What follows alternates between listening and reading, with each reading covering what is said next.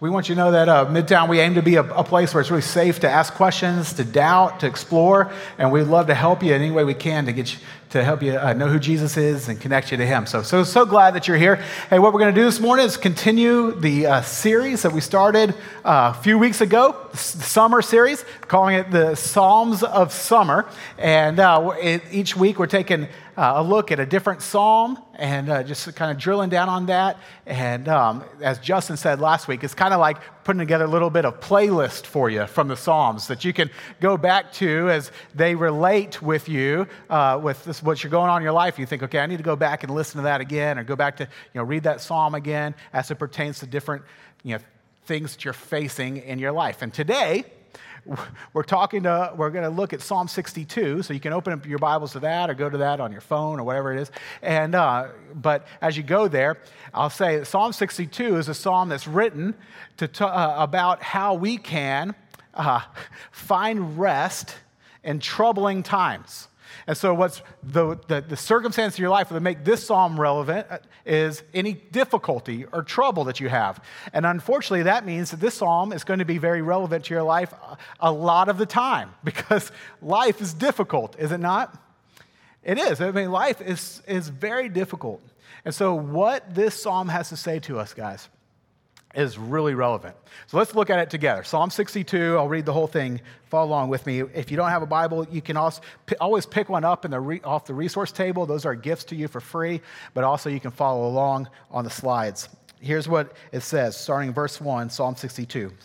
For God alone my soul waits in silence. From him comes my salvation. He only is my rock and my salvation, my fortress. I shall not be greatly shaken. How long all, will all of you attack a man to batter him like a leaning wall, a tottering fence? They only plan to thrust him down from his high position. They take pleasure in falsehood. They bless with their mouths, but inwardly they curse. For God alone, O my soul, wait in silence, for my hope is from him. He only is my rock and my salvation, my fortress. I shall not be shaken. On God rests my salvation and my glory, my mighty rock my refuge is God. Trust in him at all times, O people. Pour out your heart before him. God is a refuge for us. Those of low estate are but a breath, those of high estate are a delusion. In the balances, they go up. They are together lighter than a breath. Put no trust in extortion. Set no vain hopes on robbery. If riches increase, set not your heart on them. Once God has spoken, twice have I heard this that power belongs to God, and that to you, O Lord, belongs steadfast love, for you will render to a man according to his work. Let me pray, and then we'll dive into this. Father, we ask that you would speak to us from your word. Lord, give us hearts to believe what you have to say to us. Lord, may we find here uh, rest in you, and even in the midst of hard times. And God, would you help us apply this Lord, for your glory and our good. In Christ's name we pray. Amen. All right. Well, I love this psalm. One of the reasons I love this psalm is because it's written in real time. what I mean by that is like uh, King David's the author of this psalm, and, it, and the way that he writes it, it's clear that he's not writing looking back at hard times and reflecting on them. He's actually writing in the midst of hard times. And so, in this sense, this is great instruction for us for those of you who are currently going through difficulties, going through trouble, to say, okay, this is how we can respond even in the midst of that and still find rest. So, if you want to do, follow along kind of an outline, help you kind of track along with me, this is what we're going to kind of unpack from this psalm. He's going to lay out the, our need for rest, and then where not to look for rest, and then where and how to look for rest. All right? So, first, you know, where, uh, just the fact that we need rest is, is one of the things that's, you know, he, he speaks about in this psalm. And the reason that we need rest is clear. It's because uh, this world is, as I said earlier, it, it, this life is difficult. This world is full of brokenness. And so we need and are often aware of, of a need for rest, of peace that just doesn't seem available to us, right? I mean, even Jesus said in John chapter 16, in this world you will have what? Trouble.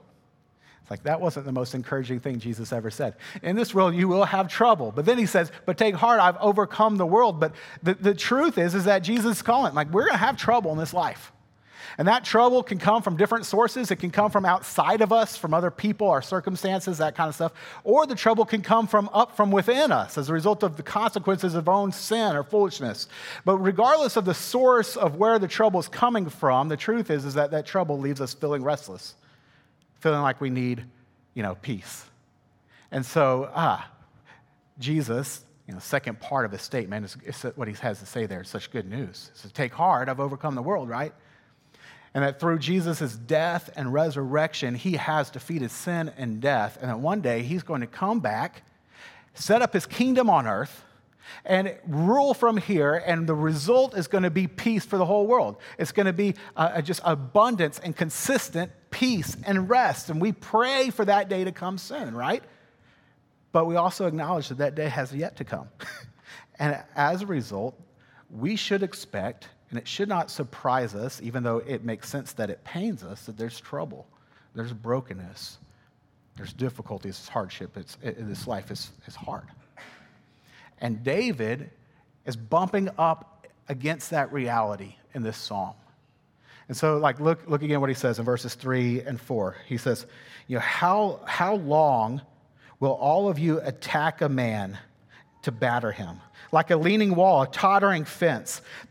They only plan to thrust him down from his high position. They take pleasure in falsehood. They bless with their mouths, but inwardly they curse. Now, many have speculated, like, what, what is, what's the circumstances that David, it caused David to write this? And, and no one knows for sure. I mean, some think that he must have been like under attack, like really like bodily harm was coming his way when it says, uh, you know, the, they attack a man to batter him. Or some believe that there's others that are trying to like uh, ruin his reputation. So when it says they take pleasure in falsehood, you know, or it could be that people were actually trying to remove him as king. You know, remove him from his high position, as it says, thrust him down from his high position. It's not completely clear what exactly was the situation here. However, if you're familiar with David's uh, life from the biblical, biblical account, you'll know that all three of those things happened to him on numerous occasions, oftentimes at the same time. And so, most likely, all three of those things are happening. In fact, that makes sense for the way that he describes himself in those verses. If you notice, his description of himself is a leaning wall, a, t- a tottering fence. I don't know if you've ever called yourself that, probably not, but this is what David calls himself. And here's what he's saying Man, I'm feeling vulnerable. I feel like I can't stand against the weight of all that's coming crashing down on me. I feel fragile. Like, this is David's way of saying, Man, I just keep getting kicked when I'm down. Like, I mean, people are trying to hurt me, and now they're trying to ruin my reputation and they're trying to remove me as king. Like, come on, I'm a tottering fence, I'm a leaning wall. They're kicking me when I'm down. Life, guys, life is difficult. You ever feel like you've been kicked when you're already down? And things just can pile up and up and up on each other. Man, it's hard, isn't it? What do we do? Where do we turn And those when like that's your situation? Where can you look to find rest, to find any sense of peace in the midst of that trouble? Well, David, he points out two common places that we run to to find rest. And he says, hey, don't go there. in this psalm, he says, okay, here, here's, let me just list off a couple places where you will not find rest, though you might think that you can find it there. The first place that he lists is in verse 9, and it's really, he says, don't run to people. Or even more powerfully, he would say, don't run to friends. Now that sounds weird, right? But let me, let me first read what he says and then I'll explain it. He says this. He says, Those, in verse 9, those of low estate are but a breath, those of high estate are a delusion. In the balances they go up, they are together lighter than a breath. So he's saying here is that people are not the best place to run to to find rest on an ultimate side of things. All right? Now, he's not saying, let me be clear, he's not saying that people are not a help. He's not saying that friends are not a blessing.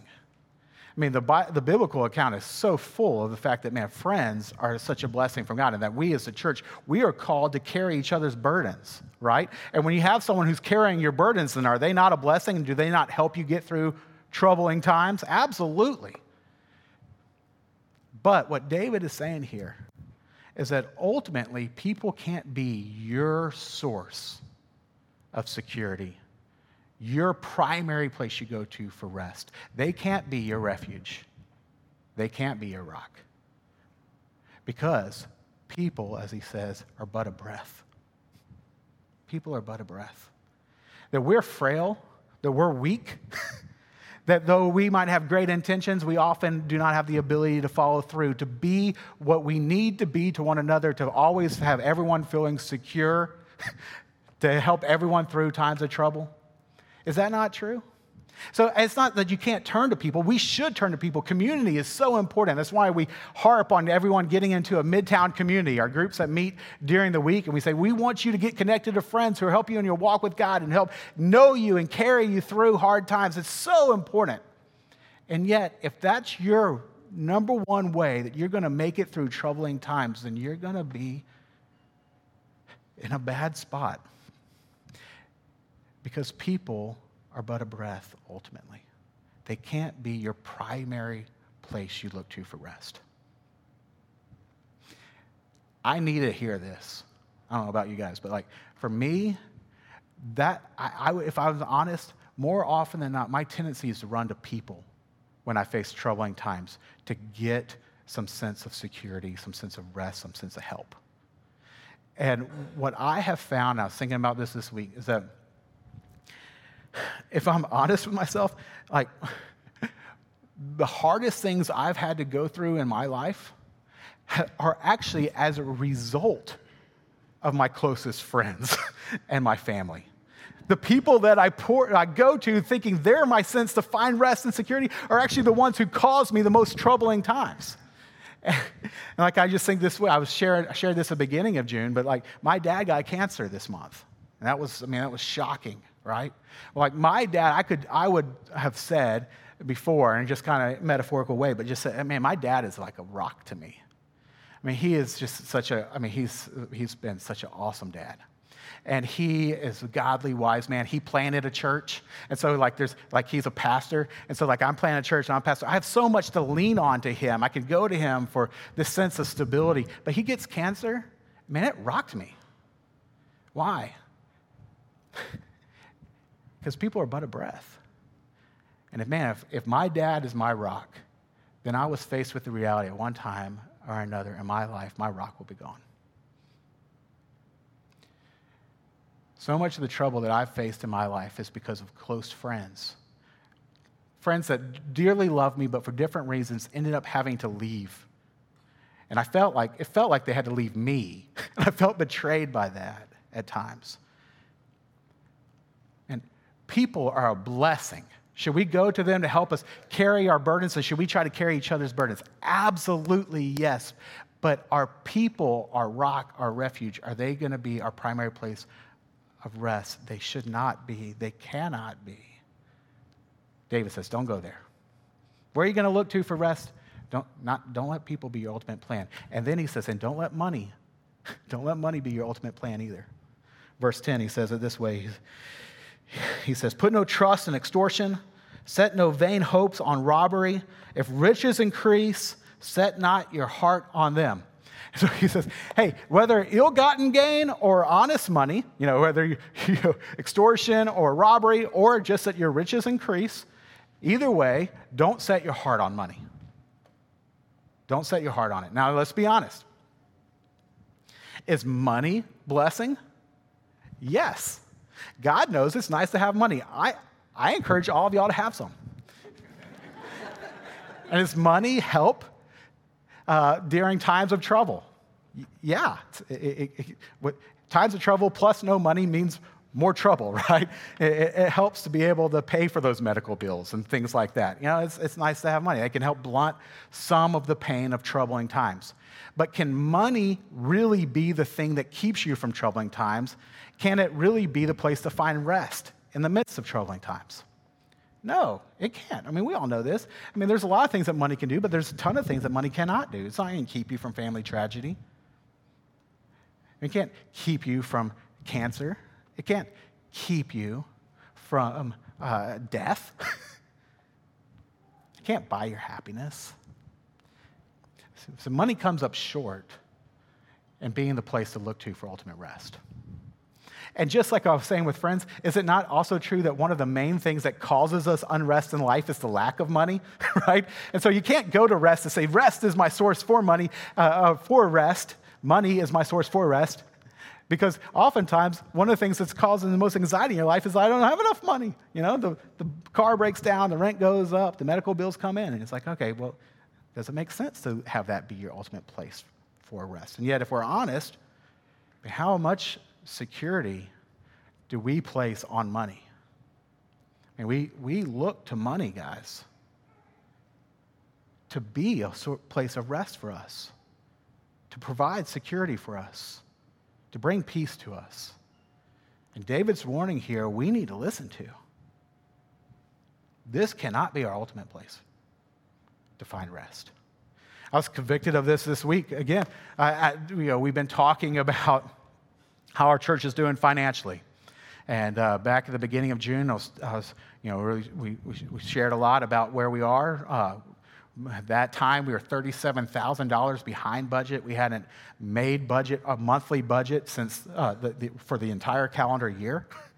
Uh, not, not a good spot. We're looking at having to make some pretty drastic cuts on ministry and uh, salaries. And it's, you know, it's, it's, it's not fun. Now, good news, let me quick aside here. Uh, for the first time since this calendar year, in the month of June, we made budget. And by God's grace and your generosity, how He's using you, I mean, praise God for that, right? Like, it's just a praise God. That's a big thing. And like personally, I'll just share, and the elders would say the same thing. Like, we're really encouraged by how you guys, how we as a church have responded to this. And man, it's such a, I love the ownership that shows like we care about God do what he's doing through this church. We, we want to worship God with the money. We want to see the gospel advance from Midtown Church. So we're giving for that purpose. And that, praise God how he's provided. In fact, not only did we make budget in June, but we, it looks like we're about five grand over budget for June. So uh, chipping away on the deficit from 37,000 to closer to 32,000 now. So, I mean, again, praise God. That's so awesome. But man, I read this verse this week in light of that news. And I find myself thinking, man, life would be a lot better if we could just make up that whole deficit. man, if our riches would increase, then my life would be great. no, if your riches increase, do not set your heart on them. Guys, money is a terrible place for us to turn to as our source to find rest in the midst of troubling times. That's what David's saying here. So then, of course, the question is okay, well, where should we turn? And the answer is about, you know, as easy of an answer you can possibly get in church, right?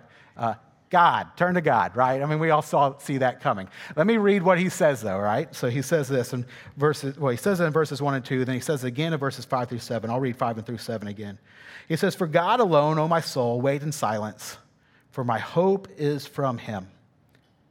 He only is my rock and my salvation, my fortress. I shall not be shaken. On God rests my salvation and my glory. My mighty rock, my refuge is God. Okay, again, no surprise that this is the right answer. But let's talk honest. How hard is this? Like, does this come easy to you in the midst of troubling times, hard, hard situations, circumstances? Like, are you quick to turn to God to find rest in Him? Like many of us would say, like, you ask the question, you would have the right answer, but how functionally does that show up in your life? This is hard to do, is it not? What I love about this psalm is not just that it tells us the right answer. You know, God's the rock, God's the refuge, turn to Him. But it also tells us how to turn to Him. I don't know if you've noticed, but did you see in verses 5 through 7, like, who's David talking to? He's talking to himself, is he not? I mean, he's saying, oh, hey, oh, my soul, wait in silence. Hey, He is my rock. He is my refuge. Uh, he's having to talk to himself because why? Because he has to convince himself to believe this again. That it's not just natural, he's having to call himself in the midst of his troubling time, his tottering fence. You know, he's like, things are bad, I'm being kicked around down. What do I need to do? I need to turn to God. What do I, how do I do that? I got to talk to myself. I got to call my soul to believe this again, to remind myself who God is, what his character is, that he truly is my rock, that he truly is my refuge. Not only does he have to talk to himself again, but look at what he's saying. Look what he calls himself to do. Verse 1, he says it this way For God alone, my soul, what? Waits in silence. And then in verse 5, For God alone, O my soul, wait in silence. See, how we turn to God to rest in Him is that we call ourselves to wait in silence that we get silent before God. See, God's word is saying that in the midst of difficulties of life, getting silent before God is critical for our well being if we're going to get to a place of genuine trust and therefore find rest in God. As, do you ever do that? Do you ever just get quiet before God? And I'm not talking like five second quiet. Do you ever like just, I'm to just get quiet? I'm to practice silence to meditate on who God is, what He's done, that He would speak to me, that He would remind me of who He is, that my trust in Him would increase, and therefore my rest in Him would abound. Do you ever do that? I don't think many of us do that. And I think a part of it is just because of our culture. I mean, we're such a fast paced culture. I came across this article in Newsweek that uh, I think got churned up again because the whole Oxford comma thing that came up again. And like, hey, we're supposed to use Oxford comma. Blake and Justin are really pumped up about that. They love that for some reason. Is I don't. I, people have opinions on commas, strong opinions. It's great. But this old article came up by written by Robert J. Samuelson, and uh, it was called "The Sad Fate of the Comma." I thought it was you know fitting here. And let me read it. It says, "I have always liked commas." But I seem to be in a shrinking minority. The comma is in retreat, though it is not yet extinct. In text messages and emails, commas appear infrequently. Even on the printed page, commas are dwindling. Many standard uses from my childhood have become optional or worse, have been ditched. He had like 10 commas in those three sentences. Just but he goes on to say, if all this involved only grammar, I might let it lie. But the comma sad fate is, I think, a metaphor for something larger how we deal with the frantic, can't wait a minute nature of modern life. The comma is, after all, a small sign that flashes pause. It tells the reader to slow down, think a bit, and then move on. We don't have time for that. No pause allowed. In this sense, the comma's fading popularity is also social commentary. Isn't that well put? Guys, do we ever get silent before God? It's like, I don't got time for that. Man, do you know that silence is one of the, one of the spiritual disciplines that's been practiced uh, since the, the birth of the church? I mean, Jesus himself got away in solitude and silence to get alone with God. The, gospel accounts tell us that he did that again and again and taught his followers, his disciples, to do likewise. If Jesus needed that, how much more do we need that? Uh, Dallas Willard, a, a, pastor, a theologian, uh, he, he talks about spiritual disciplines in two different categories. In one category, he calls it the, the uh, disciplines of abstinence. And the disciplines of abstinence include solitude, silence, fasting, frugality, celibacy, and sacrifice. And then he talks about another category of spiritual disciplines. He calls these the uh, disciplines of uh, engagement. There it is disciplines of engagement. These include study, worship, celebration, service, prayer, fellowship and confession. Now, let me, t- let me ask out of those two groups, which one are we, do we give more attention to? Which one do we practice more? I mean, we're all about engagement. That's our culture. That's, that's America. Like, let's do, do, do, get stuff done. Man, we neglect the spiritual disciplines of abstinence to our detriment, to our spiritual detriment. We neglect them to our detriment of knowing who God is and being able to rest in Him, especially in context of Psalms here, in troubling times. Dallas Willard goes on to say, talking about the importance of silence, he says, Silence is powerful and essential. Only it can allow us life transforming concentration upon God. The rest of the disciplines become very difficult to maintain without it. You know, I think one of the reasons we, we avoid silence is because we're, you know, as a, we're fast, fast, fast, fast. I think another reason we avoid silence is because it's so dang uncomfortable, isn't it? See, silence can expose us. You, know, you take time to actually sit and just rest and think, and all of a sudden, you kind of uh, start to assess you know, how's life? How are you? How's that last interaction? What are you living for? What's the purpose of all this?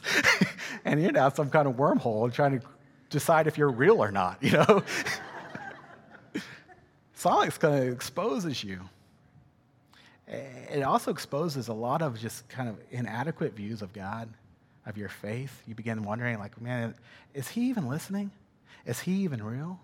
Like, what if he doesn't speak? What if he doesn't talk to me? What does him talking to me look like? How does the Spirit even, do I have the Spirit? I mean, you, just, you get all kinds of fears and stuff. But guys, here's the, here's the thing. You gotta, you gotta practice it to learn how to do this. And it's uncomfortable initially, but oh man, it's so important. And it can be so helpful for you to really get to know God where truths about God actually become come home to your heart.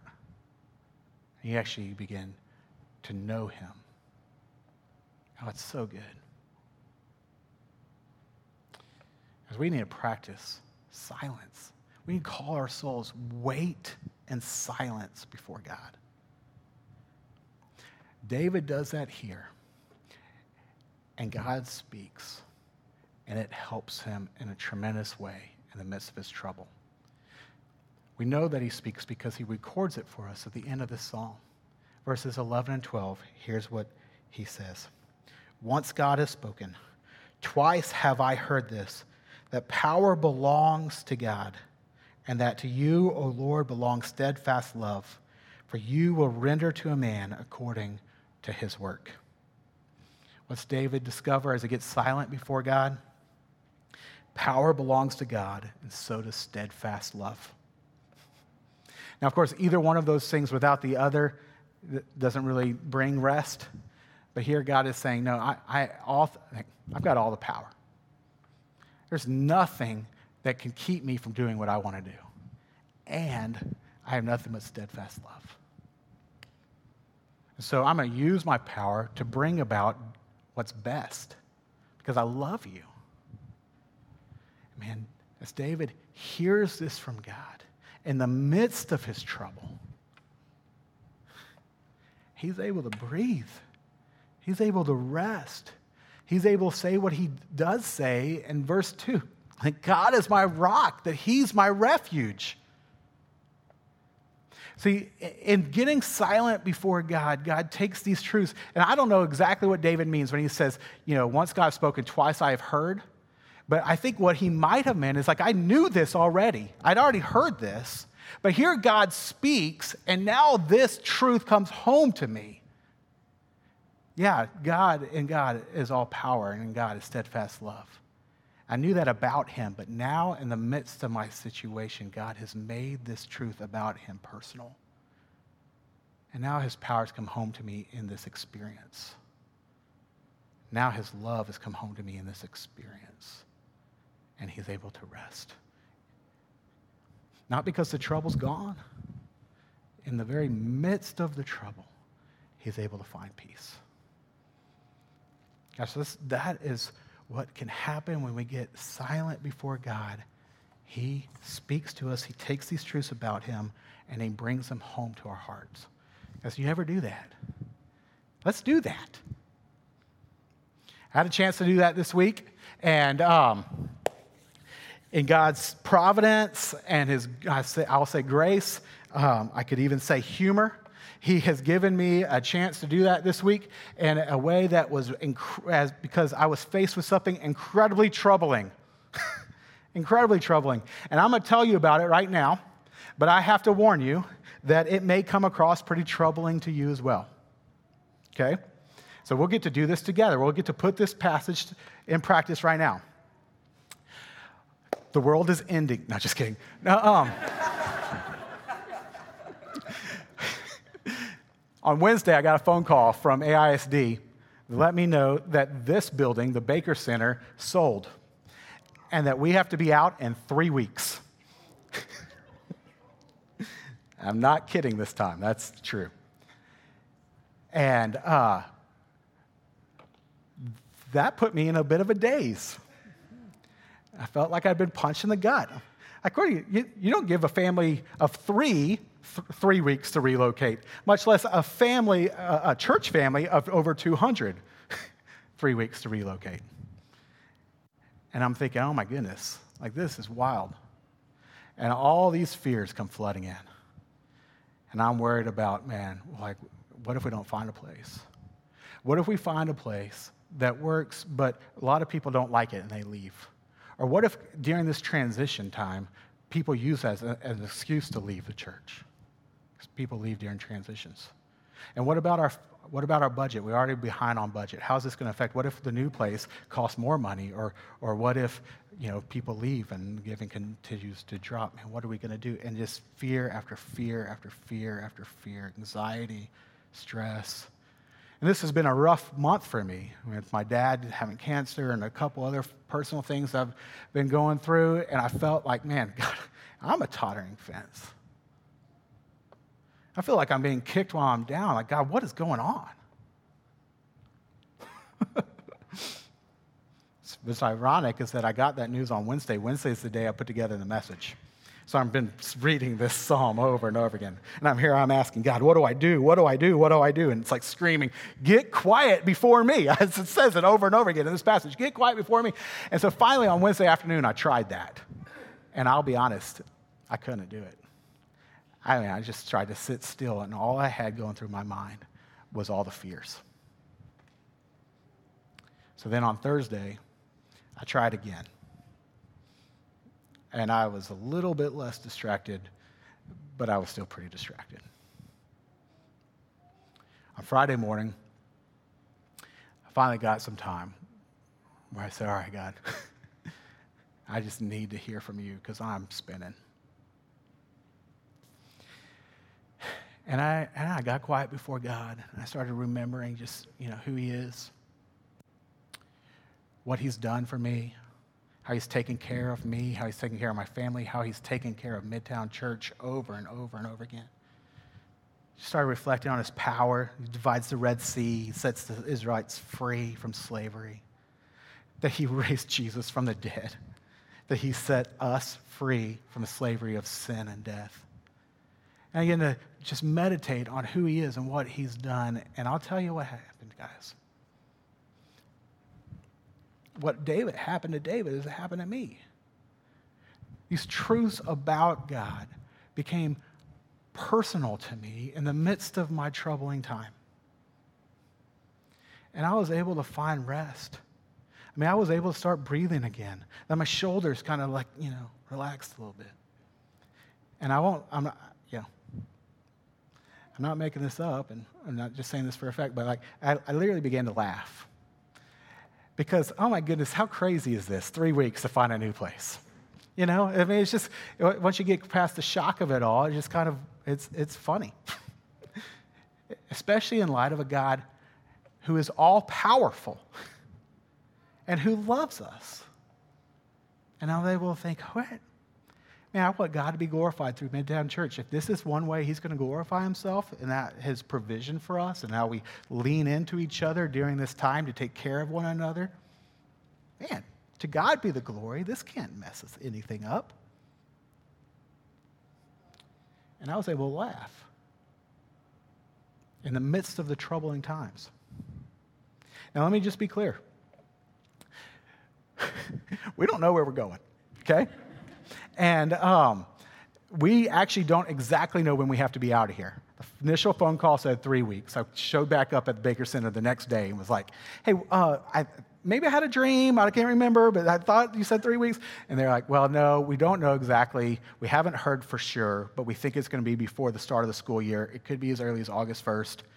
It could be as late as mid to late August, something like that. So it may not be three weeks. It may be four. it, may be, it may be six, all right?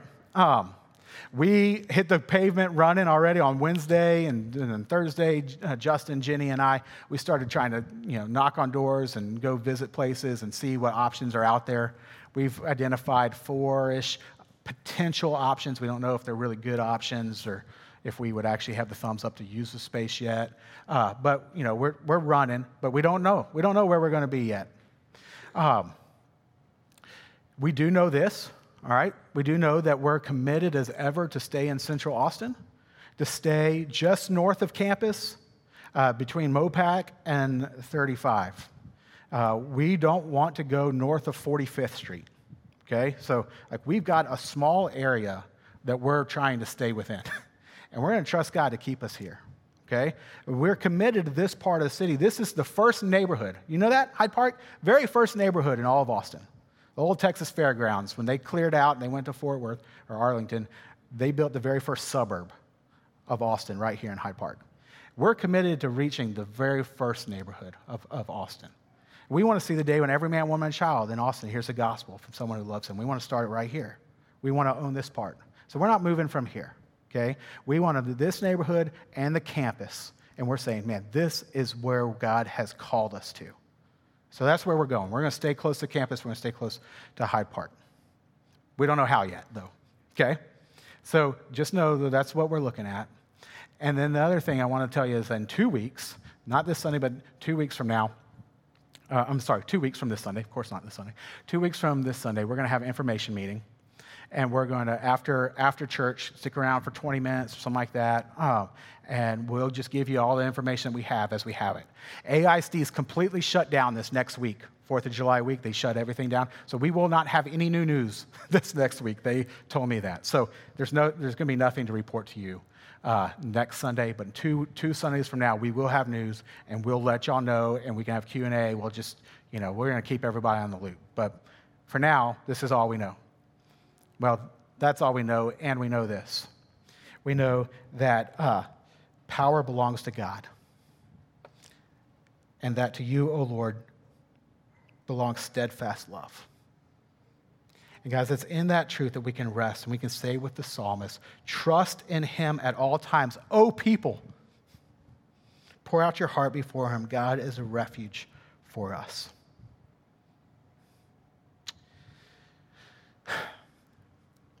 So let me wrap up by saying two more things, okay?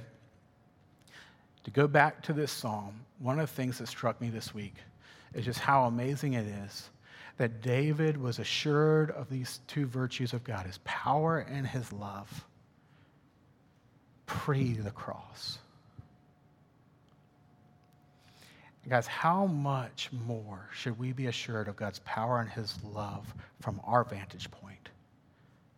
Looking back on Christ's death and resurrection for us. See, sometimes when we get silent before God, it feels like there's like an apparent sense that God is silent before us. We're waiting to hear from him and we don't hear anything and we think, man, what is going on? But the Bible is very clear that that's just the appearance of silence. That God is with you always. But we know that to be true because there was a time that God was completely silent when someone was in a time of complete distress. You see, you remember Jesus in the Garden of Gethsemane? Do you remember Jesus on the cross? that in his greatest time of need, in his most troubling of times, he called out to the Father. And we're told that God the Father turned a deaf ear towards his Son.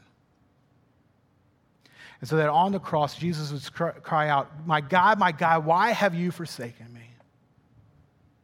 And the answer to that question is that Jesus was forsaken by God the Father in his greatest troubling time so that we would never be forsaken by God the Father in our troubling times.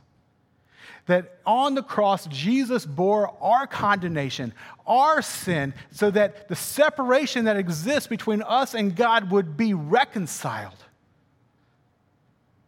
so that we could know that there is no condemnation for those who are in Christ Jesus.